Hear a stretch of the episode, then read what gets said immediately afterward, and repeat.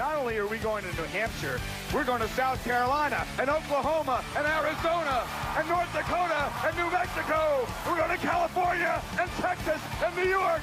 And we're going to South Dakota and Oregon and Washington and Michigan. And then we're going to Washington, D.C. to take back the White House. Ah! You want me on that wall. You need me on that wall.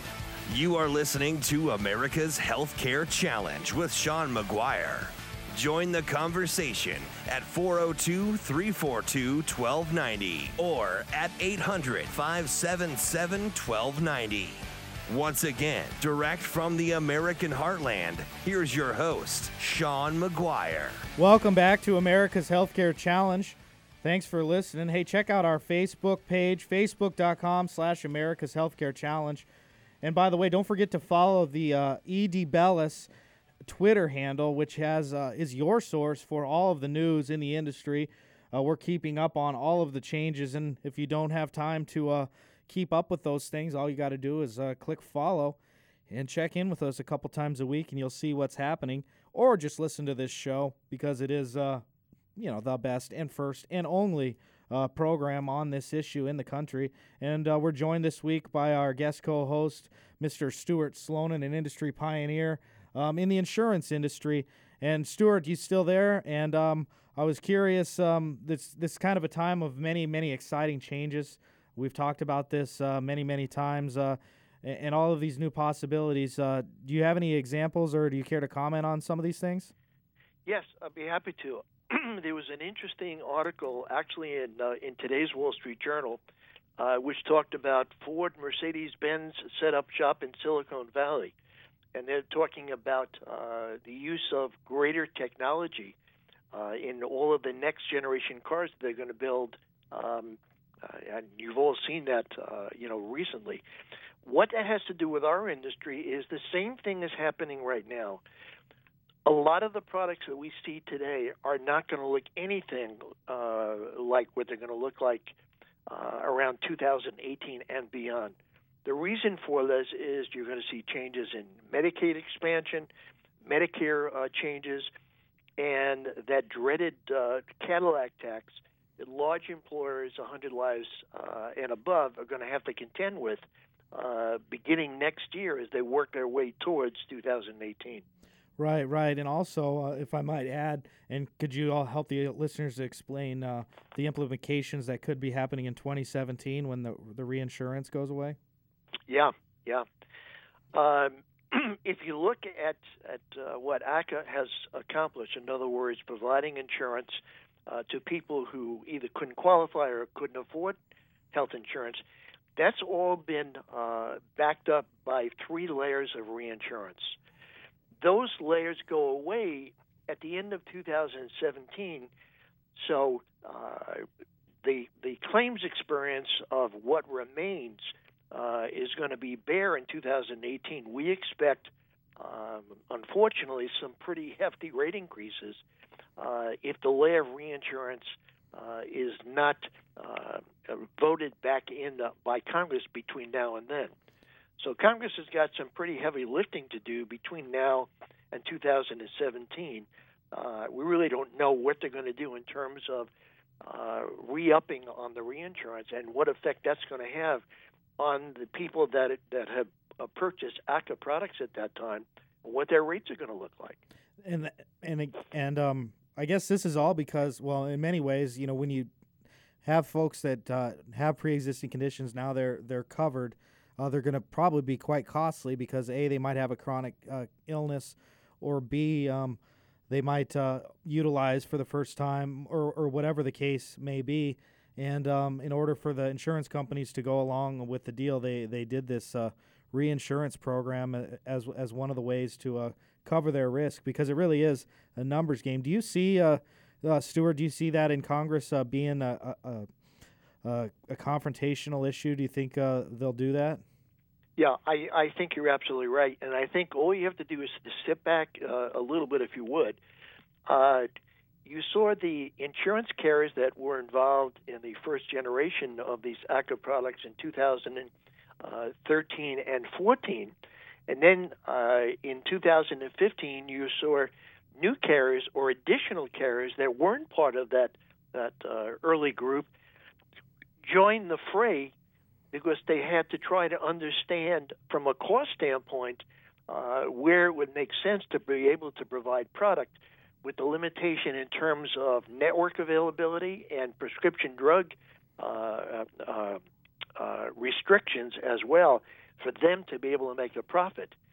To carry your point a little bit further, if you now string this out to 2017, I think once claims experience is taken a look at and reinsurance either goes away or may change for 2017 and beyond, we're going to see some major changes in what ACA is able to do. Do you think there's even a reinsurance company out there big enough to reinsure all of that risk if the government says no or can't? Or, no. No, there is not. What would happen? Nobody. Your guess is as good as mine. Got a serious problem. Yeah, we do. What about and I think people also need to understand that insurance kind of goes in 3 years, right? Can you help them know what that means? Yeah. Basically, insurance of any type, and I'm talking about the commercial marketplace, which would be individual medical products as well as group. Generally, it's a 3-year cycle. You have one good year and two bad years, or two good years and one bad year. It's some combination of three. Mm-hmm. And generally, whenever you have a product or a program, you don't really begin to see the utilization patterns until after the end of the first year, but very clearly at the end of the second year. Then carriers historically have had to make changes in either the product itself, mm-hmm. the pricing of that product, or if it became too prohibitive, claims versus the amount of premium that was taken in the front door, remove that product entirely and replace it with a different cycle or a new product, or take themselves out of a given marketplace. Hmm.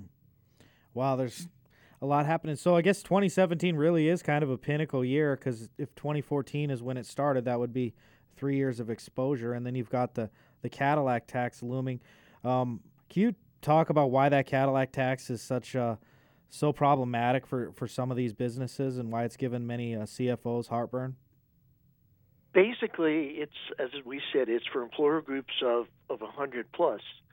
And if they don't meet the three tests that ACA has provided in terms of an affordable plan that's being made available to everybody that has all of the minimum essential requirements built into it, that at the very least, at the lowest common denominator, is equal to a bronze plan, then they're going to be subject to taxes for people who don't take their coverage.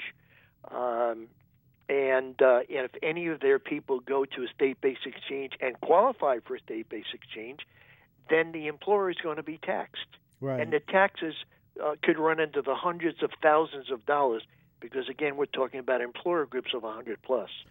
So it's substantial penalties. Is that tax deductible? No, it's not, is it? No, it's not deductible. So they're getting absolutely no value for that if they don't offer. Do you think? Do you think there's other options out there? I think many people, I believe, are doing a disservice to their clients by not talking to them about some of these unique strategies out there. If they're just talking to you about, a group product and that's it, just showing you what the carriers have, they probably should be talking to you about more. What do you call those types of agents, Stuart?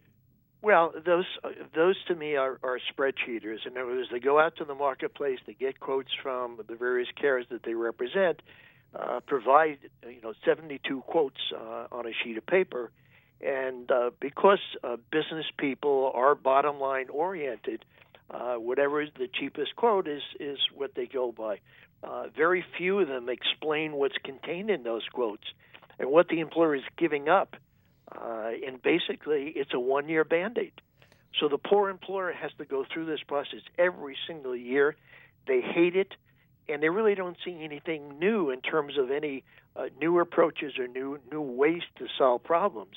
They don't see any long-term solution to what's being presented to them. That's the real problem in our business today. Yeah, and we're talking with Stuart Slonin, industry authority in the insurance industry, CEO of Renaissance Captive Solutions, and I guess that organization's got a different solution, and and it's a three year at least. So this might be another option for a business over 100. Can you talk about what your vision and what's happening with Renaissance Captive Solutions and why this is probably the choice, the one that I would recommend to many of the future?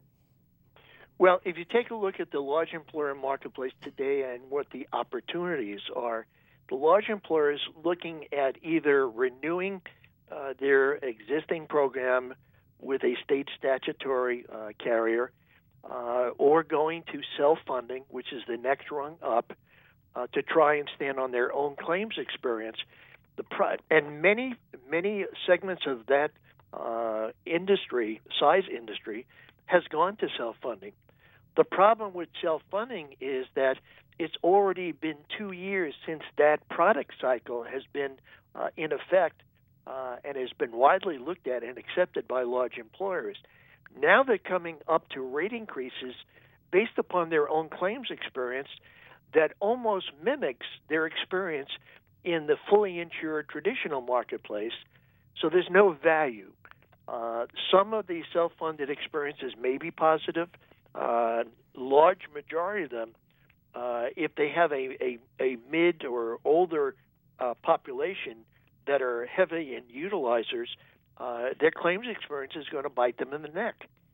And so the next rung up as far as a level of protection long term would be a captive. Okay. What is a captive? A captive is an insurance company owned by like-minded employers that is inside of that mechanism. It's self-funded, and the employer is protected from his own claims experience by the claims experience of the other people in that whole block of business. So this would That's the difference between a captive and self-funding. I see. So the risk is spread amongst more just because of the numbers? Yes. Yes, and obviously sharing data and doing these things. So who would this really make sense to, would you say? It would make sense for the employer who's been in business for a long time, is stable, has got stable financials, has got a stable workforce, and is really looking for a long-term solution. One of the other problems in the industry is in some of the states where they only have either HMO or point-of-service plans, the employers and employees don't have an out-of-network availability to them. So they're stuck. If they would go out-of-network, they're going to be balance-billed, which means that what they would have paid in the plan is what they're going to have to pay plus a penalty for the out-of-network use of what they've gone to. And that's one of the problems in terms of what are the other mechanisms that an employer would have. They have to make sure that there's an out-of-network provision for people who want to go to life centers around the country for second opinions. Mm-hmm. So what's the process for setting one up? Say we've got a business owner might be listening right now, or an executive, somebody that's kind of in the weeds with all these things because of all the changes. How would they even go about doing it, aside from calling you? What they would simply do is we would do a feasibility study to see if the if their particular situation makes sense for them to go through and look into this as a possibility. Stable workforce, been in business for X number of years, and has the financials to be able to go into something like this to plan on a long-term basis for a benefits plan which they can control. And they are in a position in doing this to control not only the plan design of what the offering is, but also the premiums. Hmm. And many times, would you say if they can keep the utilization low, are the premiums a lot going to be less than what they would be in the traditional? Yes, there would be. By how much? And it would be that over a long period of time. So how much savings could they potentially realize? Generally, the first year is a wash. There may be a small amount of savings. The real savings in this scenario is from years 2, 3, and on. So the employer who's looking for a one-year quick fix, this is not for them. If they're looking long-term, as you indicated early on, at least a three-year-plus period, this might be something they might want to take a look at. I would think so, and I just think if you could do a three-year thing, it'd make things a lot easier, because it's just I don't know if it's worth it to be doing a one-year-at-a-time strategy right now. No, it would not. Certainly not for that employer who's going to have to face the Cadillac tax and has got to figure out, I guess one thing that ACA has forced them to do is, how many employees do I really need? What's their status, full-time, part-time? How many people will I need in a given year? So it's forced them to look at their overall business plan in terms of how many employees they really need, and then to look beyond 1 year, look at least two, 3 years in terms of what their future business operations are going to look like. Right. Stuart, we got to take a time out, but we appreciate your time here on the program. Thanks so much for joining us. Maybe you can come back again and we'll talk a little bit more about what's happening across the industry. Be happy to. All right. That was Stuart Slonin, President and CEO of Renaissance Captive Solutions. You should check them out, because especially if you're in that demographic of a business that he described, I think thinking 3 years is going to be paramount in the future because of all of these changes, and captives are going to be something that I would strongly suggest looking at. You're listening to America's Healthcare Challenge. When I come back, we're going to react. You can join the conversation, tell your stories, 402-342-1290, and I'll be right back.